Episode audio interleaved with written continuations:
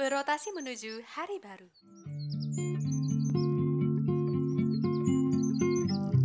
Sesaat lagi, kamu akan mendengarkan podcast Arunika. Selamat mendengarkan.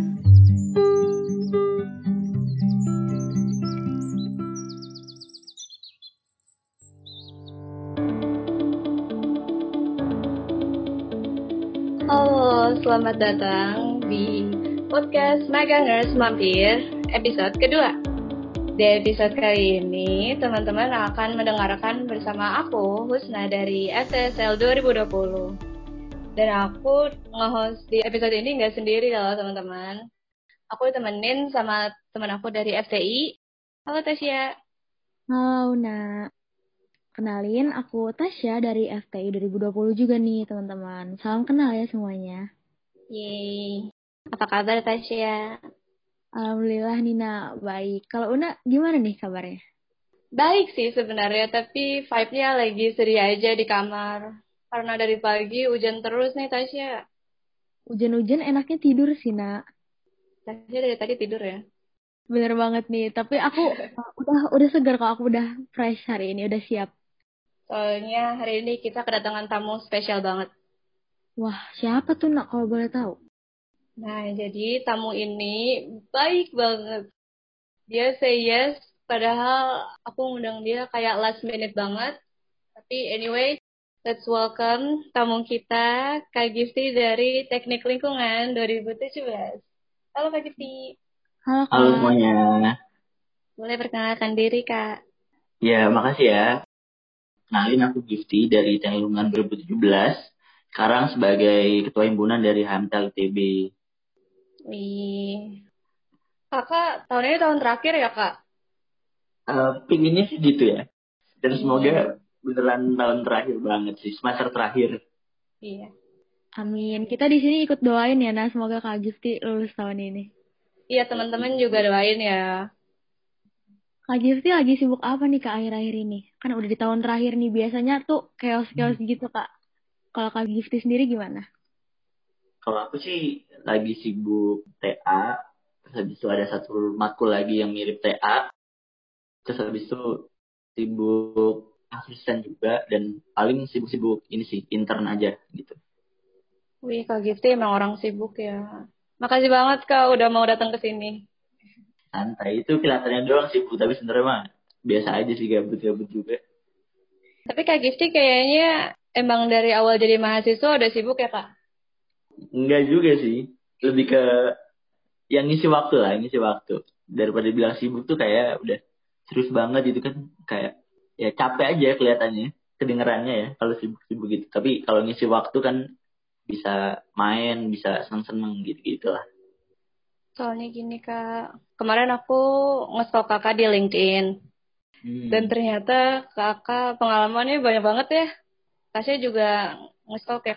Aku juga Iya. Kak sebenarnya. Aku kayak wah maba baru masuk ngelihat pengalaman Kak Gifty. Oh, udah banyak banget. Jadi kayak penasaran gitu nggak sih nak? Kayaknya dari pengalamannya pas banget gitu nggak sih Tas dari topik yang mau kita omongin?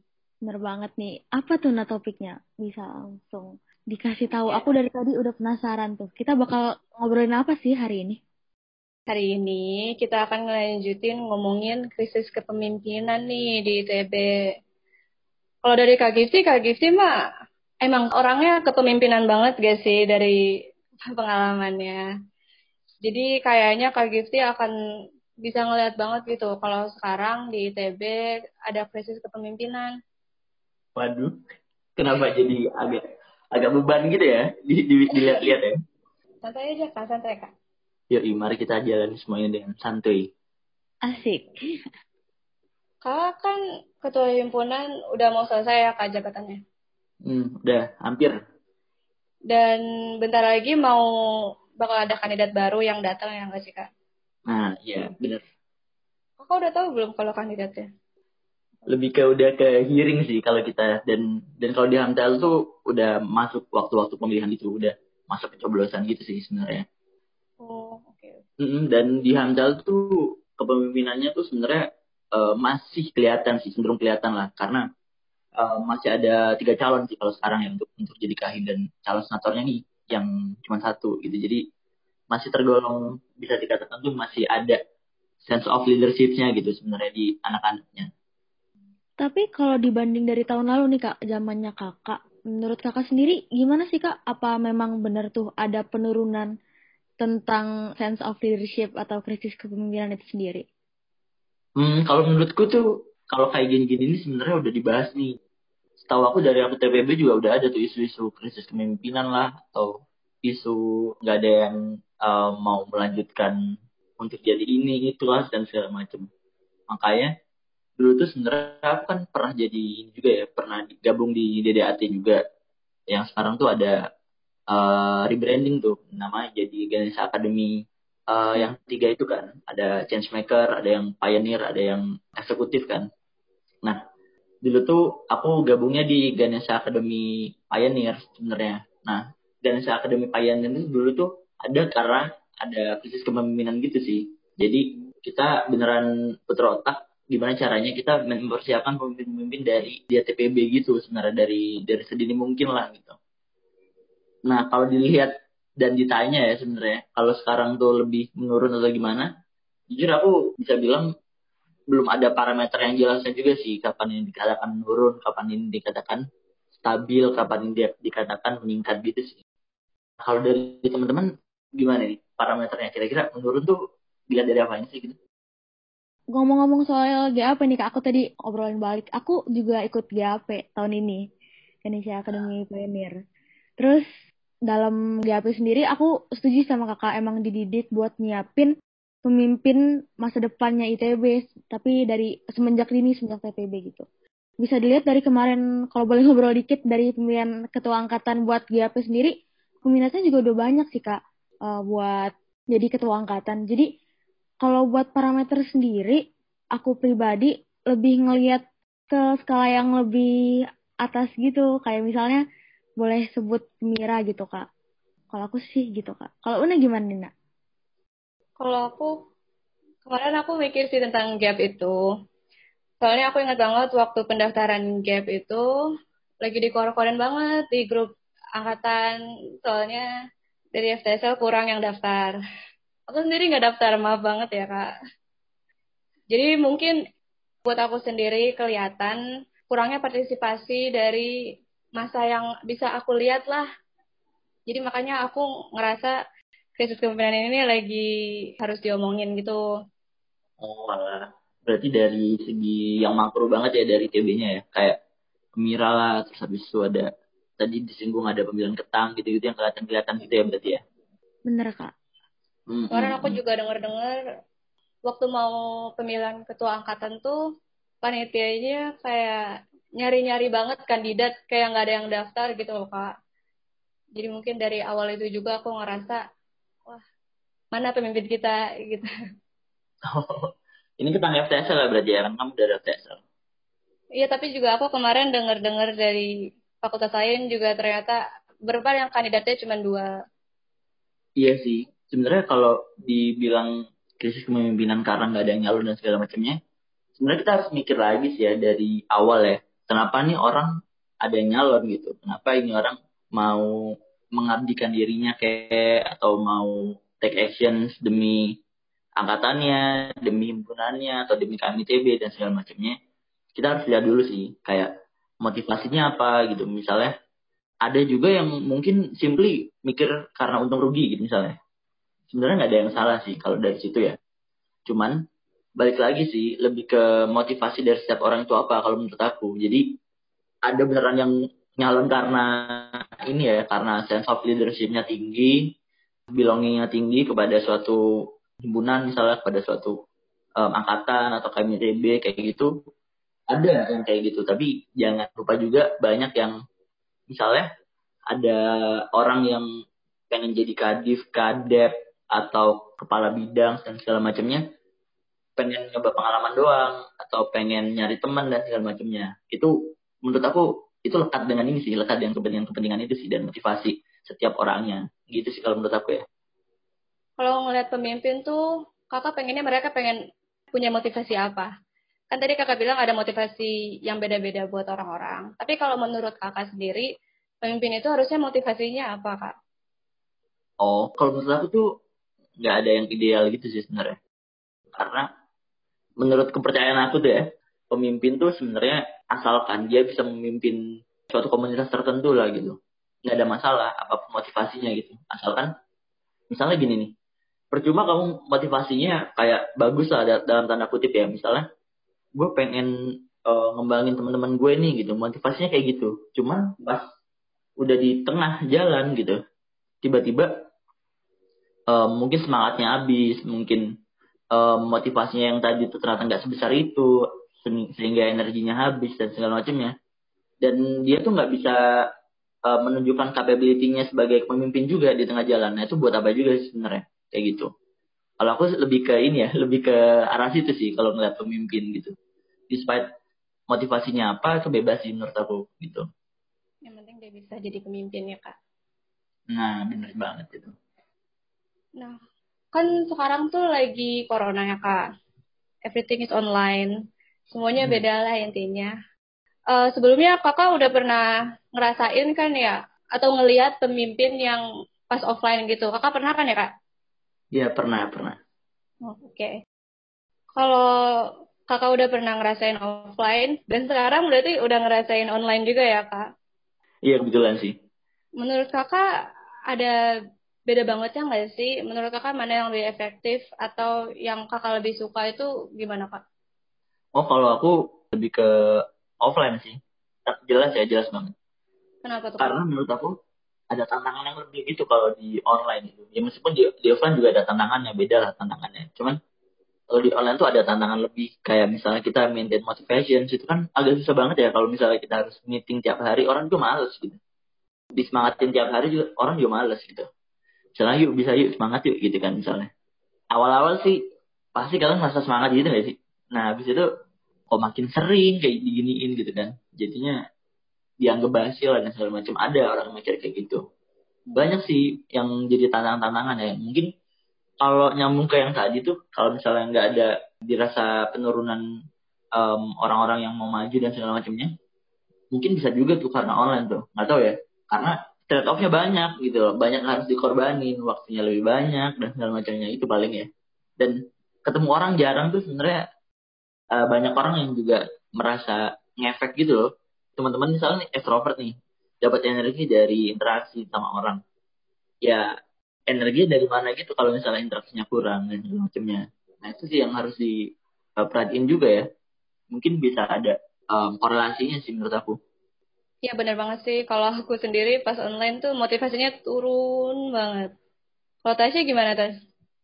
Aku setuju sih. Kayak makin males ngapa-ngapain karena ya udah stay at home aja. Aku juga orangnya ekstrovert sih. Yang kalau ada orang lain aku justru lebih semangat gitu sih. Nah. Ngomong-ngomong soal offline online, mungkin gak sih kak uh, offline online jadi salah satu alasan turunnya krisis kepemimpinan? Kalau offline online sih yang aku bilang tadi ya, ada kemungkinan. Cuman bukan faktor yang bisa jadi deal breaker juga sih kalau menurut aku ya. Korelasinya memang ada, cuman uh, kalau di persen itu nggak sampai 50 persennya gitu dan nggak sampai yang beneran ngefek banget gitu.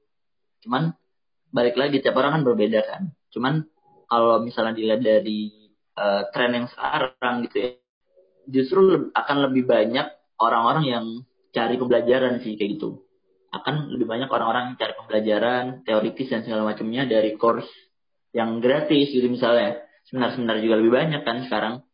Jadi mungkin mungkin ya mungkin orang-orang mikir oh leadership itu bisa dicari dari seminar dan segala macamnya. Mungkin ada yang mikir kayak gitu gitu. Dan itu nggak masalah juga kalau ada yang mikir kayak gitu.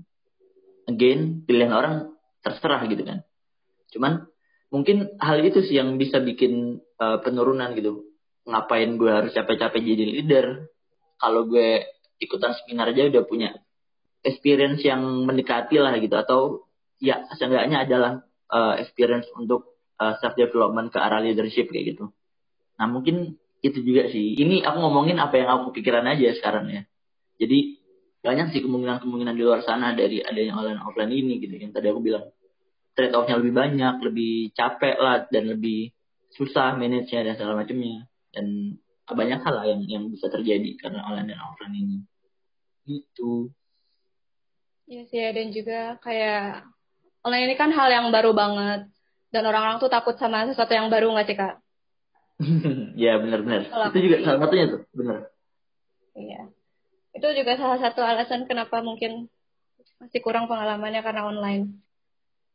Ini juga, Kak, kalau pemilihan ketua angkatan tuh kadang-kadang mungkin karena online dan kita tuh nggak pernah ngelihat satu sama lain gitu. oh iya bener juga Jadi nggak tahu kalau emang aku bisa gitu mimpin orang 400 orang yang belum pernah aku ketemuin. nah iya Susah banget kalau menurut aku. kalau menurut aku sih bisa susah bisa gampang sih tergantung orang melihatnya ya. nah susahnya itu karena tadi yang kamu bilang yang gimana sih eh manage orang misalnya banyak orang tapi nggak kenal gitu. Tapi ada juga yang mikir gampang kayak yes gue nggak perlu kenal tapi gue bisa eh, bereksperimen sesuka gue nih sebenarnya kayak gitu. Kalau dihujat pun gue nggak bakal dihujat yang gimana gimananya gitu karena in real life juga gue bisa menghindari orang yang menghujat gue kayak kayak gitu misalnya bisa aja sih sebenarnya. Ada orang yang mengkritik gue tapi ya udah cukup gue dengerin kritikannya aja. Nggak perlu gue hadapi orang-orang yang bisa juga. Nah itu agak ini sih ya agak tricky sih menghadapi kayak gitu. Dan lebih ke ini juga sekarang tuh eh, yang aku mau kasih reminder eh, kahim-kahim yang angkatan 2017 itu sebenarnya dan juga presiden gitu ya kakom dan segala macamnya itu pun nggak tahu loh kalau misalnya dia jadi dia bakal online ya nggak sih? Iya. Nah, nggak tahu sih aku pengen eksperimen. Coba nih kahim-kahim yang sekarang kita kasih kuesioner. Mau nggak dia nyalon kalau tahu bakal online semuanya kayak gini gitu kan? Kayaknya seru. kakak jadi kahim tuh nggak tahu bakal online ya kak? Nggak tahu kan nyalonnya dari kapan tuh? Dari November kalau nggak salah ya, atau Oktober gitu.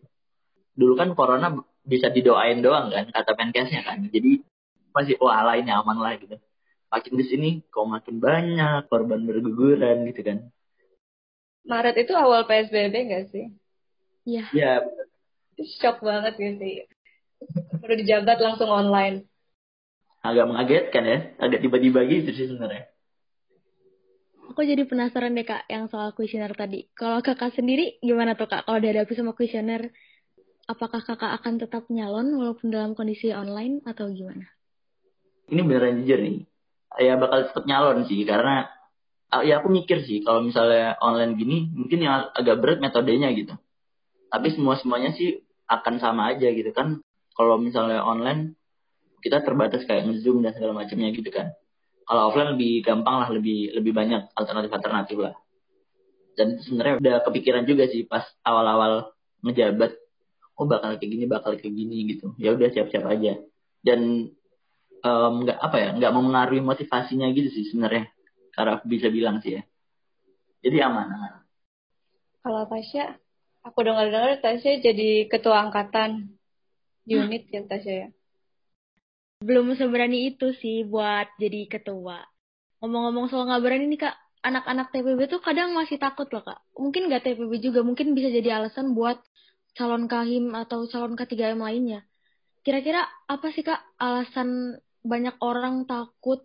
Dan tanggapan kakak gimana sih sama rasa takut itu sendiri? oh kalau misalnya takut sih sebenarnya ya of course semua orang takut ya. Maksudnya misalnya gini nih. Aku analogiin aja nih. Kalau kamu mau ke hutan. Kamu udah tahu hutannya ada singa ada macan ada buaya gorila gitu dan segala macamnya. Masih berani nggak kamu ke hutan? Nggak ini Takut. ini. Oke Tasya takut. Terus gimana? Takut kak. Oh, takut juga. Nah, coba kalau sekarang kamu udah tahu ada hewan-hewan kayak gitu, ada kondisi yang kayak gitu, tapi kamu bawa pawang nih, masih takut nggak? Mungkin nggak takut. Ya, as simple as that sih sebenarnya. Bisa aja orang tuh takut karena udah tahu keadaannya gitu. Tapi dia masih belum siap buat bawa amunisi-amunisinya gitu. Nggak siap bawa senjata, nggak siap bawa pawang, nggak siap bawa pertolongan dan segala macamnya gitu. Nah, yang aku lihat tuh sebenarnya eh, masih banyak sih orang-orang kayak gitu. Jadi ngelihatnya aja udah serem gitu. Gila ini gue bakal ngejabatnya setahun nih cuy gitu. Parah banget nih kalau misalnya gue di tengah jalan kayak gini kayak gini. Ah ngeri ah gitu. Cabut lah gitu. banyak sih orang kayak gitu cuman ada juga orang yang hmm ada kayak begini nanti bakal online segala macem hmm kayaknya seru dicoba gitu ya udah gue maju lah. Nah itu ada juga orang yang makan semangat gitu. Orang yang tertantang dan segala macem gitu sih. Tadi aku baru aja nih nonton di YouTube nih. Dia itu live in sendiri di hutan. Meskipun cuma satu malam dia sendirian di hutan gitu di hutan Kalimantan. Nah ada loh orang-orang yang nyari mati lah dalam tanda kutip ya. Ada yang orang seberani itu ternyata. Nah di sini juga aku uh, bisa bilang sama sih mirip-mirip sih. Karena ada amunisinya udah siap dengan segala hal yang akan dilakuin ke depan. Ya dia take risk aja gitu sebenarnya. Nah makanya ada juga orang yang takut tapi masih tetap maju. Dan termasuk aku juga sih aku pernah takut dan segala macam tapi tetap lah bisa gitu sebenarnya. Berarti kakak sebelum mendaftarkan diri jadi salah satu kandidat tuh pikiran kakak ya udah nggak apa gue udah siap kok. Kayak gitu kak ya udah siap dan aku yakin itu oh ini masih bisa nih ditangani nih sebenarnya yang yang apa jadi masalah-masalah gitu yang kata orang-orang gitu kan ya udah why not maju aja gitu keren keren karena dari tadi kayaknya kita udah ngobrol lumayan banyak ya Nah sama Kak Gifti.